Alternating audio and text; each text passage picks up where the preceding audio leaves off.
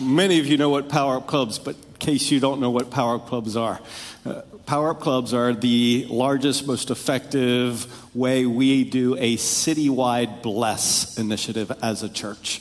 In other words, we have uh, more than 150 students, junior high, senior high, and college, who will go all around the city each day to put Christ on display in front yards.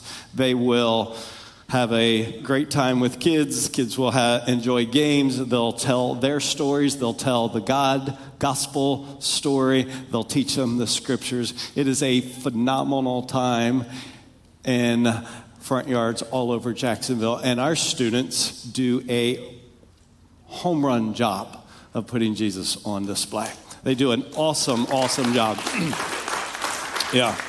Uh, Every year, we get feedback from folks who are not part of this church, but watch our students and go, wow, that is so good what we see those students doing. So, uh, our students, we have more than 150 already signed up for this summer. Did you hear that? More than 150 already signed up for this summer. So, what is it that they need from us? Yeah, very simply, they need a yard, they need a host home. We are asking the Lord for 84 front yards this year so that each day in 84 front yards around Jacksonville, Christ will be put on display by our students and the gospel declared. Now you may go, well, first of all, how many of you have a, a front yard? Yes, I'm, I'm reeling you in here. Don't resist. How many of you have a front yard? All right, yeah. yeah. You have, most of you have a front yard, a water hose. We can help you if you don't have a water hose.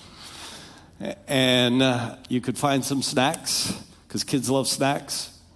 You know, that's what we need from a host home. Somebody who would say, uh, I'll open up my front yard and I'll hook up a water hose and I'll have snacks ready for kids. And, and don't miss this. And then I will say to our neighborhood, come to my front yard. Come to my front yard. You'll do the, the invitation. If you will do the invitation, folks will come and those students will show up and do a home run job. How many of you have hosted a power up club in your front yard? Let me see your hands. All right, keep your hands up. Look around. Look around. How many of you, with your hands up, if you did it more than once, keep your hand up? All right, lost a few. These are the folks that you went, they did it twice Either they're crazy or I should find out why they didn't just do it once. Seriously. Why'd they do it twice? Why'd they do it again? So, right back here, some families, if you are thinking, I have a front yard and I want to be a blessing to my neighborhood, and I think most of you do. I want to be a blessing to my neighborhood, and I would love to see families gathered in my front yard. Because as the kids are playing, you know what mom and dad do? Yeah, they, they pull up chairs and you have a great time to, to talk with one another and watch, and they'll listen in to what the students are sharing in terms of their testimony. So it, it comes down to it. We have the students, we need the front yards. So here's what we're asking you to do you can either go to our website and click there on being a host home. Back there on the bar at the back of the center, we have a one of those things that you can take a picture of. One QR code. I knew I was going to go blank on that.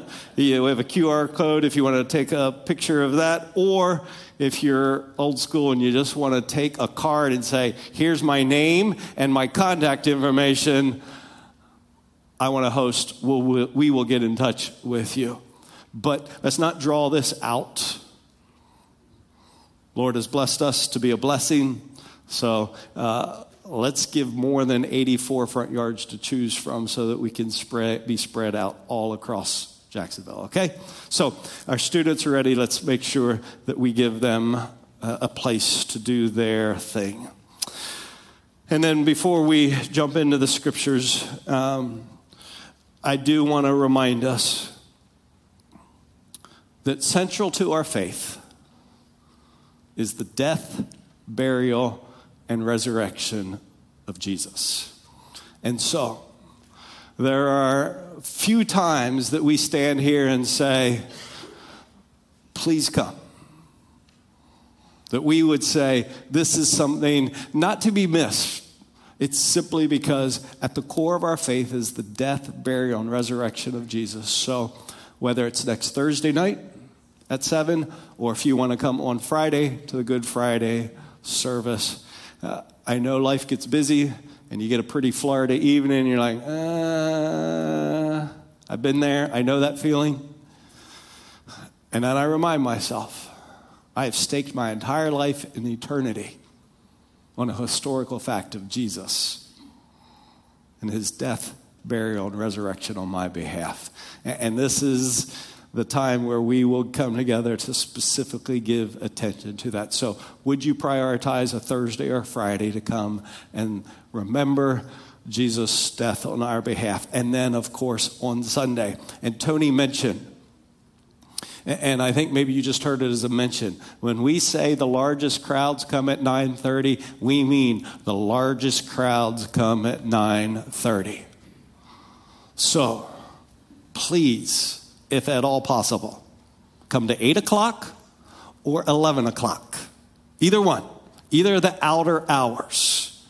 Because we will absolutely be slammed at 9:30. So, if you could do us that favor, that would be huge. Now, one year we said this and we got slammed at 8 o'clock. Bless us again with that problem, all right? Just bless us again with the 8 o'clock slam. So if you can, come to 8 o'clock or 11 o'clock, and there will still be plenty. Trust me, you're not going to find that, oh, we all went, nobody came to 9.30. I guarantee you, we will not be in a situation where nobody came at 9.30. All right? Let's turn to a book in the Bible that, uh, the last book in the Bible. We rarely turn here uh, for our primary text, but this is our primary text tonight. We're going to look at Revelation chapter 2, the first seven verses. And here's why. Chapter 2 and chapter 3 of the book of Revelation is composed of letters to seven distinct churches. And the first of the seven is a letter to the church at Ephesus. And so, if you've been with us, we have been for 55 weeks, distinct Sundays and Thursdays, in the book of Ephesians. And we, so we have very carefully, for a year and a half almost, gone through looking at what the Apostle Paul wrote to this church. And now we get in Revelation 2 another letter. And it's roughly 40 years after the church has been born. And I think I have a, a special ear for this because uh, we are beyond, we're between 40 and 50 years as a church since this church, Christian Family Chapel, was born.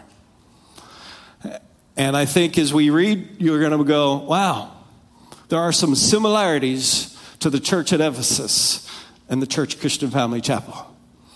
And I want us to hear what the Lord has to say to them with an ear specifically to say, Lord, what are you saying to us?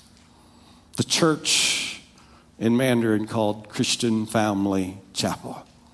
So, uh, let me read the first seven verses for us. You can follow along give you a, an outline of what you're going to see. You're going to see a commendation, and then you're going to see a reprimand, and then you're going to see a warning, followed by a plea.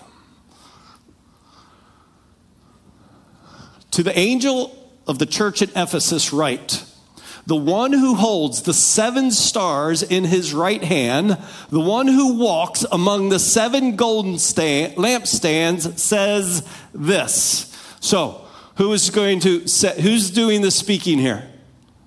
Who is the one who holds the seven stars in his right hand, the one who walks among the seven golden lampstands? Okay, this is not the Apostle Paul. This is not the Apostle John. This is Jesus writing to the church at Ephesus. 40 years into their existence. Here's what he says I know your deeds and your toil and perseverance, and that you cannot tolerate evil men. And you put to the test those who call themselves apostles and they're not, and you found them to be false. And you have perseverance and have endured for my name's sake and have not grown weary. But I have this against you that you have left your first love. Therefore, remember from where you have fallen and repent and do the deeds you did at first, or else I am coming to you and will remove your lampstand out of its place unless you repent. Yet this you do have, that you hate the deeds of the Nicolaitans, which I also hate. He who has an ear, let him hear what the Spirit says to the churches.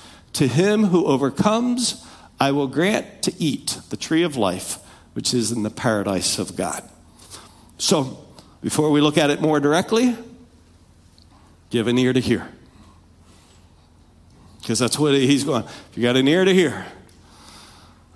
So, bow with me, and uh, it's really your heart before the Lord in this moment.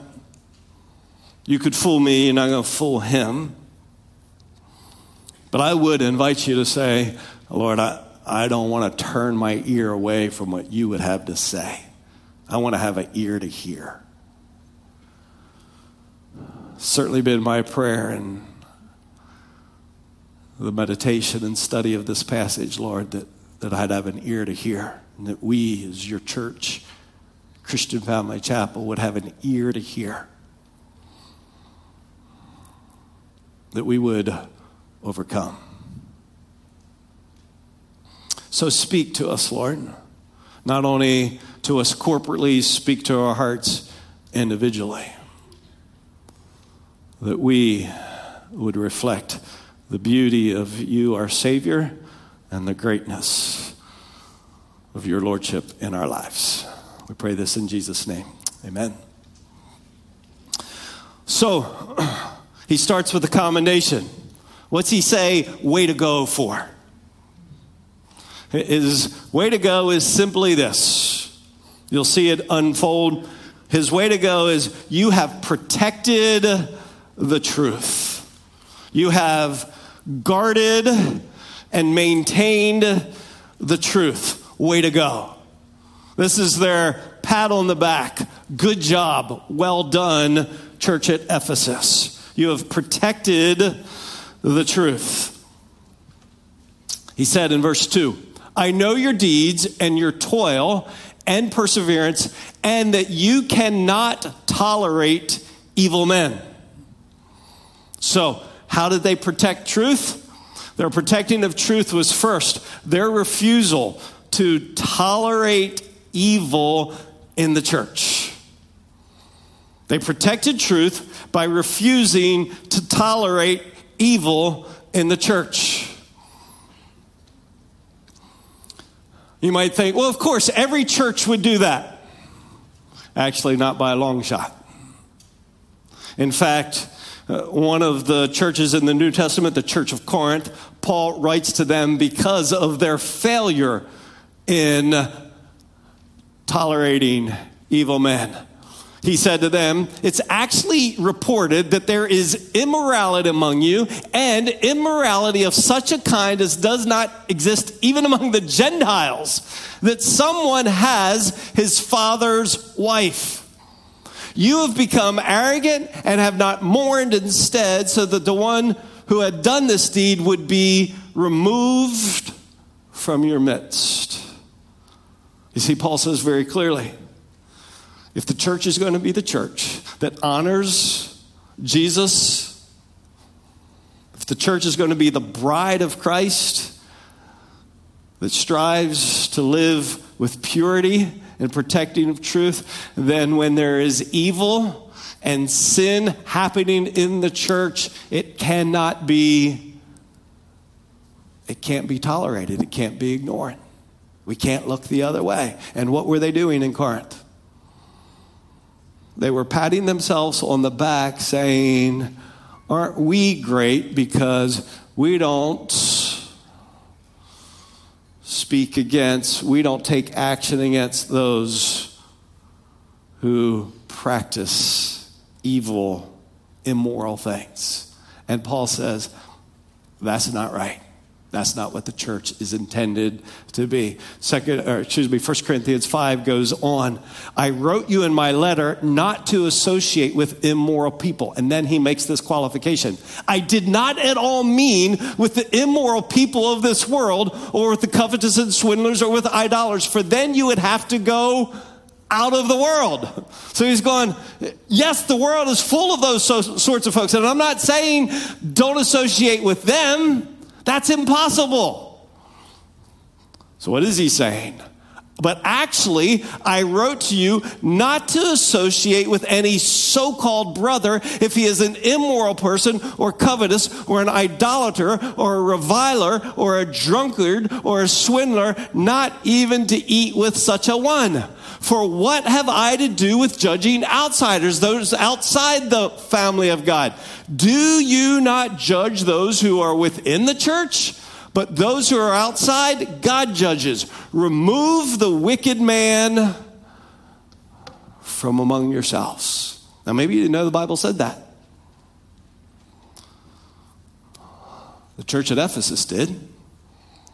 And Jesus, 40 years in, says, way to protect the purity of the bride of Christ by not tolerating evil, sinful practices going on within the church. And I can simply acknowledge that it is a precious few churches in Jacksonville who would do what the church of Ephesus did. And I'm grateful to say CFC is a church that would do what Paul told the Corinthians to do. Now, have we been identified and labeled as unkind? Yes. Unloving? Yes. Uh, scoffed at? Who would do such a thing? And the New Testament says clearly, this may be new to you. The New Testament says clearly, where there is a brother in Christ. Not a person who's outside of Christ, but a person who is professing to be in Christ and living in continual unrepentant sin. You can't tolerate it, church. It has to be addressed. And to the church at Ephesus, he says, What? Good job. Well done. You have protected the purity of the bride of Christ by not tolerating evil men. Second, he says, You've protected truth by exposing false teaching and false teachers. They protected the church by identifying false teaching and false teachers. We see that in the same verse, second part of verse 2 and you put to test those who call themselves apostles and they are not, and you found them to be false, counterfeit, not true to the gospel. And it's exactly what's interesting here is this is exactly what Paul had told them when the church was born in the book of Acts that this is exactly what would happen and they needed to be alert to. And 40 years later, Jesus is saying to them, Well done. Paul had warned them. I know that after my departure, Acts 20, savage wolves will come in among you, not sparing the flock. And from among your own selves, men will arise speaking perverse things to draw away the disciples after them. Therefore, be on the alert, remembering that night and day for a period of three years, I did not cease to admonish each one with tears to stay in truth. And you have perseverance. And, oh, excuse me, I went on to Revelation 2.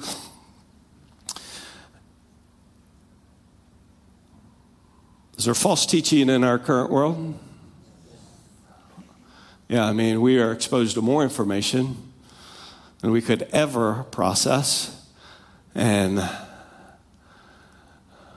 increasingly, our experience is this people have heard the gospel, but they've heard the gospel and then they've heard other things that are close to the gospel, but not quite the gospel. And then they've heard other things that are even greater distortion of the gospel, and they've thrown it all into the bucket, and now that's what they believe.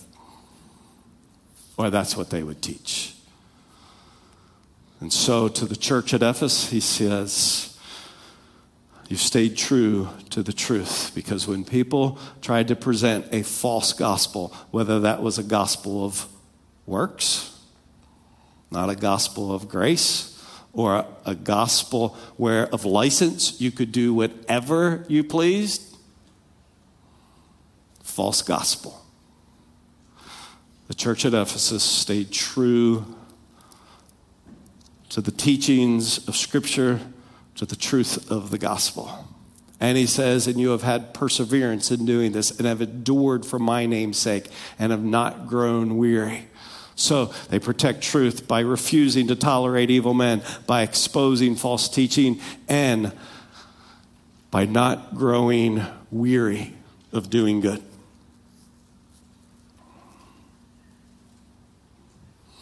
Okay, personal moment. Have you ever grown weary of doing good?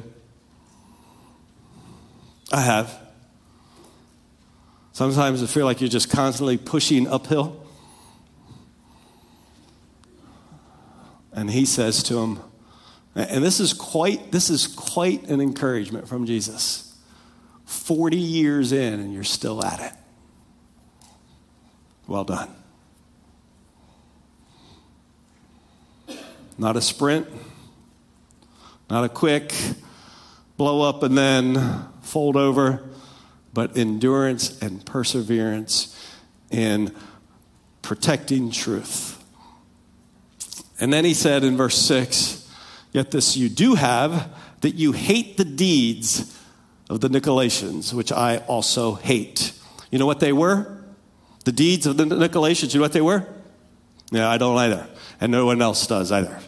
You can read all you want, and all there would be is guesses of what was specific. What do we know? We know this they were deeds that Jesus hated. And he commends them for saying, I love when you hate what I hate. That's a strong word, folks. It's not to be missed that we ought to ask ourselves do we hate the evil practices that Jesus hates. They protected truth by refusing to tolerate evil men, by exposing false teaching, by enduring and not growing weary, and by hating sinful practices. When Paul left Ephesus, he left a young guy named Timothy there to continue to lead the church. And Paul then writes to Timothy later on, who is there pastoring at Ephesus. He says to him, Paul to Timothy, pastor in Ephesus. So put this together. But realize this that in the last days, difficult times will come. For men will be lovers of self, lovers of money boastful, arrogant, revilers, disobedient to parents, ungrateful, unholy, unloving, irreconcilable, malicious gossips, without self control, brutal, haters of good, treacherous, reckless, conceited, lovers of pleasure rather than lovers of God. This is quite the list, is it not? and it's talking about a commentary on our day. You feel like you could watch this on the news holding to a form of godliness, although they have denied its power, do what? Avoid. Avoid. That's Paul to Timothy, the church at Ephesus. And uh, what's Jesus say? Good job. There's evil practices going on, and you have not become party with them. You have not begun to walk with them. You've not begun to act like them. You've not begun to accept that as acceptable behavior. They continued to abhor what God abhors. And so we get this a 40 year report card. Remember report cards? Maybe that's a good experience for you. Maybe that's a bad memory for you. But uh, they get their report card 40 years in. A plus, refusing to tolerate evil men. A plus for exposing false teaching. A plus for enduring and not growing weary. A plus for hating sinful practices. Great a place, right? And you're like, this is so good. You know, this is being read. This is Jesus giving them A pluses. And then out of nowhere, I get an F. What? Can you imagine? We've done this. We've done this. We've done this. We've done. How could we get it? What, what else could we have possibly done in protecting truth? Well, what's the F for? Ever get a bad grade? We're like, what's the F for? Or maybe you knew. What's the F for? But I have this against you. You've left your first love. You've done all the right things, except you haven't done them with love. You've continued to the right things, but you have a lack of love. And so, as we write this down, remember, we've prayed, Lord, give us ears to hear. I think we have to ask ourselves as a church is there a word for the Lord for us in our commitment to protect truth, our commitment to protect the purity of the body of Christ, that our commitment to uphold what is right and abhor what is evil? Yeah, I think that's all true of CFC. And if that's all true of CFC, if I think we would get maybe not A pluses, but I think we get a, a, good way to go from Jesus on those things, then I think we have to ask ourselves, friends, is it possible that in doing all the good that they did,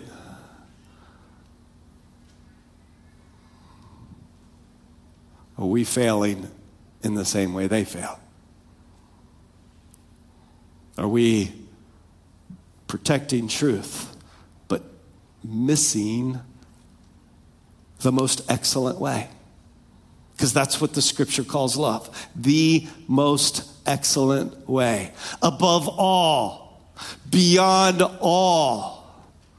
That's the language the scripture uses of love. And so all the A pluses suddenly get tainted dramatically because we miss the heart. It's like you give Josh a brand new truck and he washes it, waxes it, vacuums it, but never changes the oil.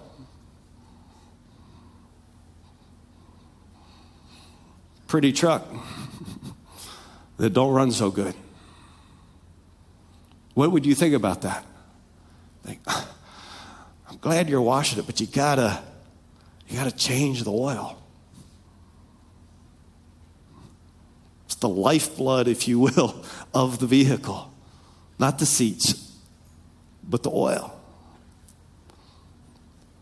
And Jesus simply says, By this all men will know you're my disciples if you protect the truth. Oh, no. This is pretty this is a good word to us. All men will know you're my if you have love one for another. Now, don't misunderstand me. Am I minimizing their protection of the truth? Absolutely not. Jesus was like, way to go. But to do it apart from love is to miss the heart of Jesus, the heart of being the church as God intended the church to be. So, what do you do? He says, Therefore, remember from where you have fallen. You've left your first love. What do we do with that? Well, remember. Now, what does this tell us about their past? Remember from where you have fallen. What's that tell you about their past? That they had once been a loving community. There had been once a upholding of truth, the protecting of truth, the exposing of false teaching, and love. And somewhere along the line in those 40 years, four things stayed on the shelf, and one of them fell off. Love. So remember from where you have fallen. If you go back to remembering, this is where we start. Remember, remember, remember. It's like it's like this. You've been married 40 years. And you're as committed as ever to your spouse. But there's not love. There's commitment, but there's not love. And there's like, remember what you used to do. Like what? Like open the door. Like write a note. Like as Frost is always trying to get people to kiss longer than how many seconds? Eight seconds. Because once you've been married 40 years, you don't kiss beyond three seconds, right? No, see, that's it. You go, that's so embarrassing. No, I don't want a demonstration. Nor does Rosie. but thanks for offering.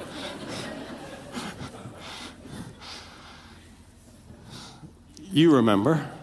Have you ever thought, for some of you who've been married a long time, you ever think back and, and remember? Remember when you were first in love? How you went out of the way, how you could hardly think about anything else? How you were consumed with that relationship? And it dictated how you planned and what you did. I hope that helps you. Because that's exactly what Jesus is saying to us. I'm glad you're committed. And I'm glad you're loyal. And I'm glad you're diligent. And I'm glad you protect. But remember how you loved me? And remember how you loved one another? In the first chapter, when Paul writes them, you may remember this. For this reason, I too, having heard of the, of the faith in the Lord Jesus which exists among you and your love for all the saints. See, when he writes them years before Jesus writes them, he's gone, hey, you guys got a reputation. And your reputation is your faith in the truth and your love for one another. And now Jesus is saying, 40 years later, you got this reputation of your faith and confidence and commitment to the truth. Oh, but the love has fallen off. So remember where you've fallen and repent. Remember and repent. Remember and then change your mind. Repent, change your mind, change your way of thinking. What 40 years in had become their way of thinking? Protecting the truth is enough. Abhorring wrong is enough. Doing what they were doing was enough. Change your thinking that this is pleasing when it's apart from love. change your thinking, change your mind, repent of that, and do the deeds you did at first. See, this is so simple and so good. Remember, remember back Remember the life that was happening in the church in Ephesus? Remember how you took care of one another when persecution was happening? Remember how you met one another's need when you had enough more than you needed and you shared with other people? Remember that? Do it again. Be more than simply a church that protects truth. Be a church that protects truth and loves. Do the deeds that you did at first. Remember, repent, and return.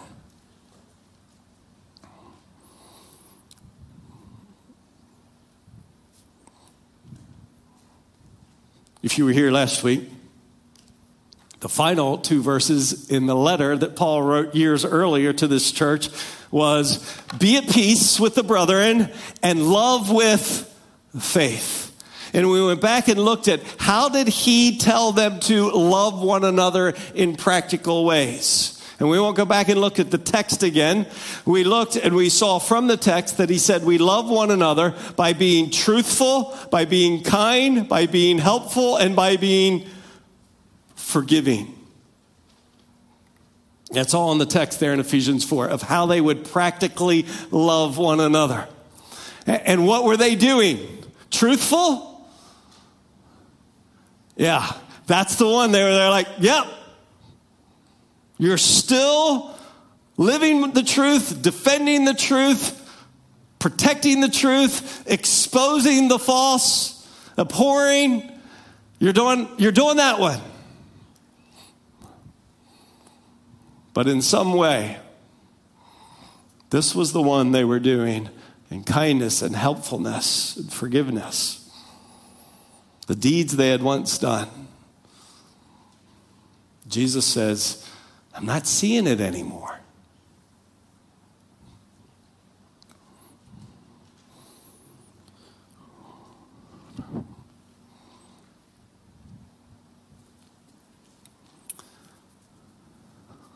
So this is a this is a challenging text, isn't it? It's a challenging text to, to look within our own hearts and go, Am I doing the right things? That's important. Again, don't hear me dismissing the four A pluses they got. Are we doing the right things? And are we doing them in the right way. Because you can protect truth and not be loving, or you can protect truth and be loving. And you can hate sinful practices and be unloving, or you can hate sinful practices and be loving. You can hate sinful practices and still be kind helpful, and forgiving without sacrificing truth. So it's a word to us, church. Are we doing the right thing? Are we doing it in the right way? Are we standing in truth and for truth? And are we loving? In the process. They had lost their love. And so he says, do three things. What? First, remember. Remember, and then repent. Change your mind. And then return to doing the things you did at first. See, I don't know your personal journey. But it, I wonder when you think about when you first started walking with Jesus, you may not have been super mature in the truth, but you may have been actually far more loving and helpful. Ready to praise the Lord, ready to boldly declare how Jesus had changed your life ready to rearrange the priorities of your life for growing in your relationship with Jesus. That, that you couldn't get enough of getting up in the morning and reading the scriptures and, and then sharing them with others. And then just, I don't know your journey, but maybe somewhere, sometime over time, that delight turned to discipline and then turned to absent.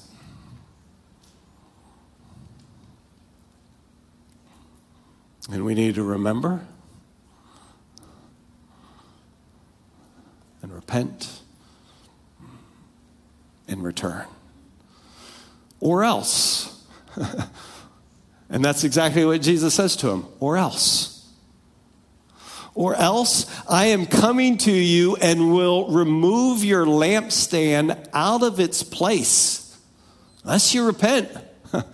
Unless there's a change of mind, and, and repentance, by the way, is, is a change of mind that's demonstrated by then new deeds. That's why he says, repent and then do what you used to do.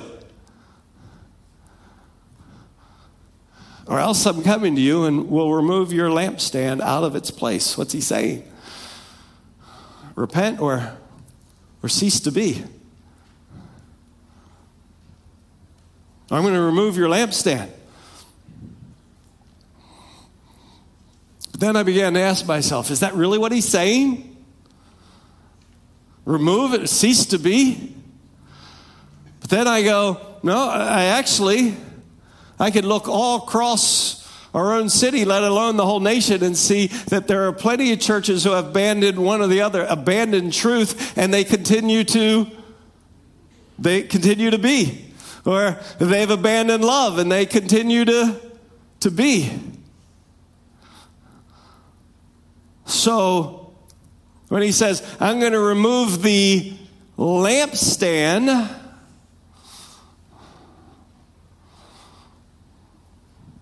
churches who don't reflect Jesus still exist. But what do they cease to be? They cease to be light. What's a lampstand for? Light. They cease to be light. Can a church continue to exist in a community but cease to be light? Yeah. Is it, is it a possibility that, that Christian Family Chapel could stay here and continue to exist but lose its light? Yes. Yes. The church at Ephesus continued to exist but it lost its purpose for existing. Jesus said, I am the light and you are the light.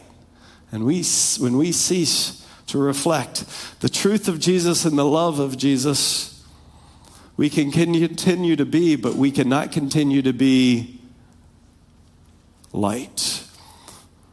Unless you repent, yes, you'll cease to be light.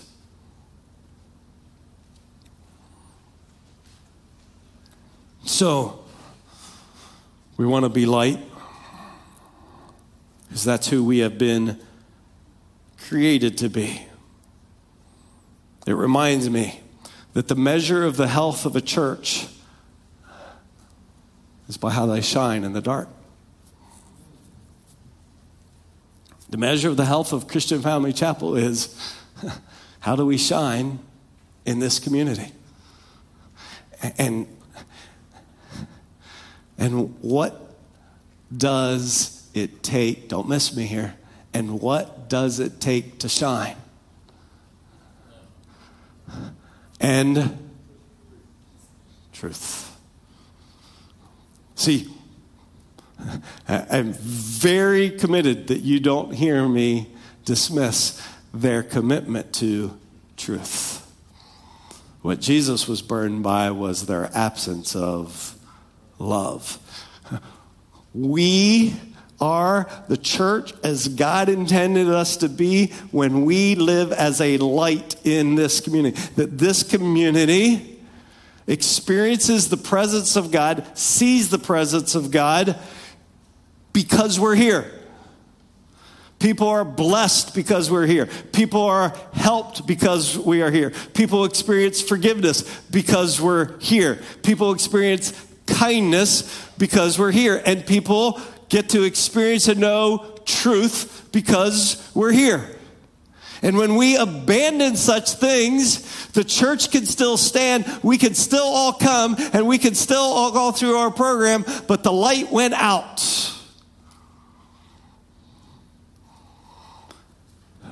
Shining light requires very simple truth and love. And every church, just like every individual, has to ask themselves Is there truth in my life and a standing for truth? And is there love? Because where there's one and without the other, there's no light.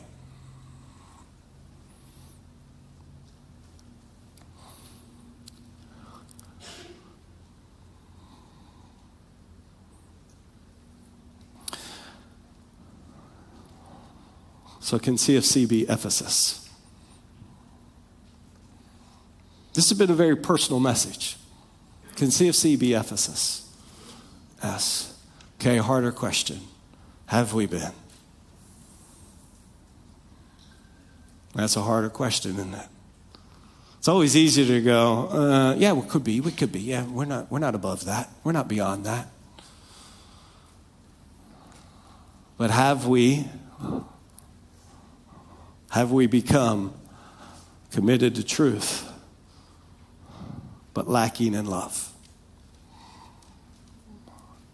And I think the word for us is we as a church, Christian Family Chapel, are always in danger of being Ephesus.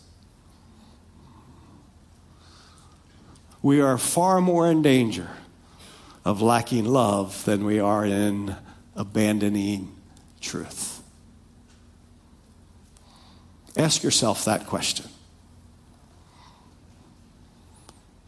Where are you potential to be?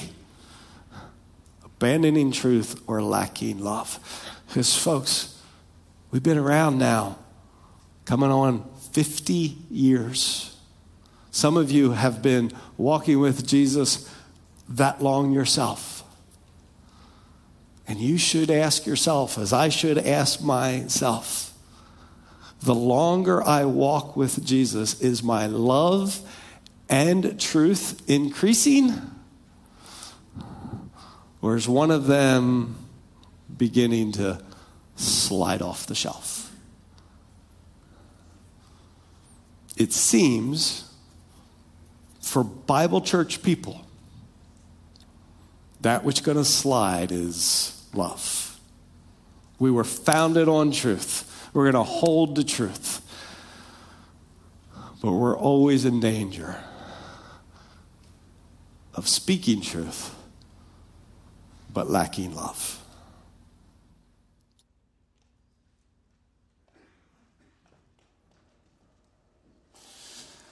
So I'm going to ask the elders who are in the room to come up here right now and join me on stage. We thought it was appropriate at the end of this study of Ephesians and looking at this passage that we as a body go to the Lord in prayer. And so the elders, you know, guys, come on up. We want to take this opportunity to lead us as a congregation in prayer to see if we are staying in the center of the road. We can get in a ditch we can get in the truth ditch or the love ditch. But as a church, we need to be that perfect balance because the scripture says that's what Christ was a perfect balance of grace and truth. So, uh, if you don't know, the elders up here are Brett Johns, Dave McKee, John Adams, Eric Foster, and James Purser. And so we're going to lead, we're going to lead in prayer. Um, you should have on the screens here. I will read the ones in white, and you as a body will respond if, it's that, if that's your heart to the yellow. And we're going to walk through this as a time of prayer uh, uh, to evaluate our hearts, and then we will uh, in- include and conclude in song. So if you would join me standing. As, as we pray, and then if it is your heart, you'll respond to yellow. Father in heaven, we declare your Son to be our Savior and the rightful head of Christian Family Chapel. Jesus, we remember your perfect love for us on the cross. We rejoice that though we were guilty before the Father and deserving of his wrath, you became sin for us and gave us your perfect righteousness.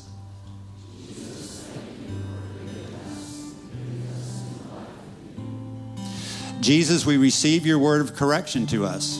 We humbly acknowledge that our commitment to do right and defend truth has at times been absent of love. We confess that in refusing to tolerate evil, we have too frequently neglected pursuing the lost. We confess that while hating sinful deeds, we have too often overlooked and ignored the broken and needy.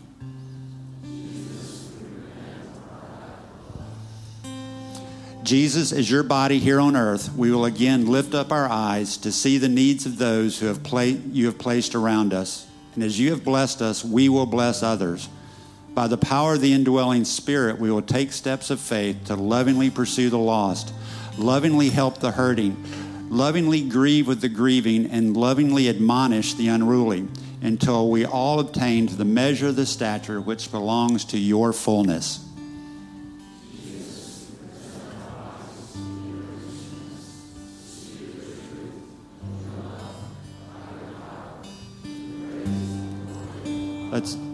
Let's sing.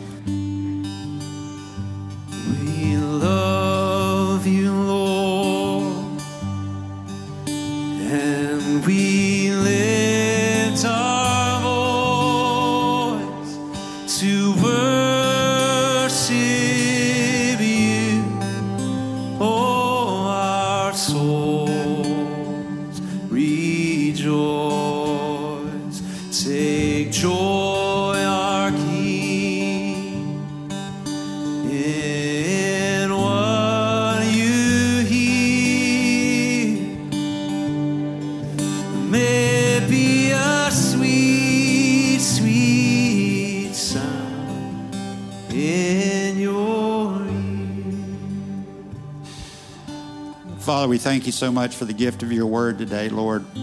We do want to constantly be evaluating our heart, Lord. We do know that truth, your truth, is actually loving when we seek to apply it in love and to seek to bless our neighbors. Continue to show us, Lord, through the mirror of your word, how we can become more and more like you. In Christ's name.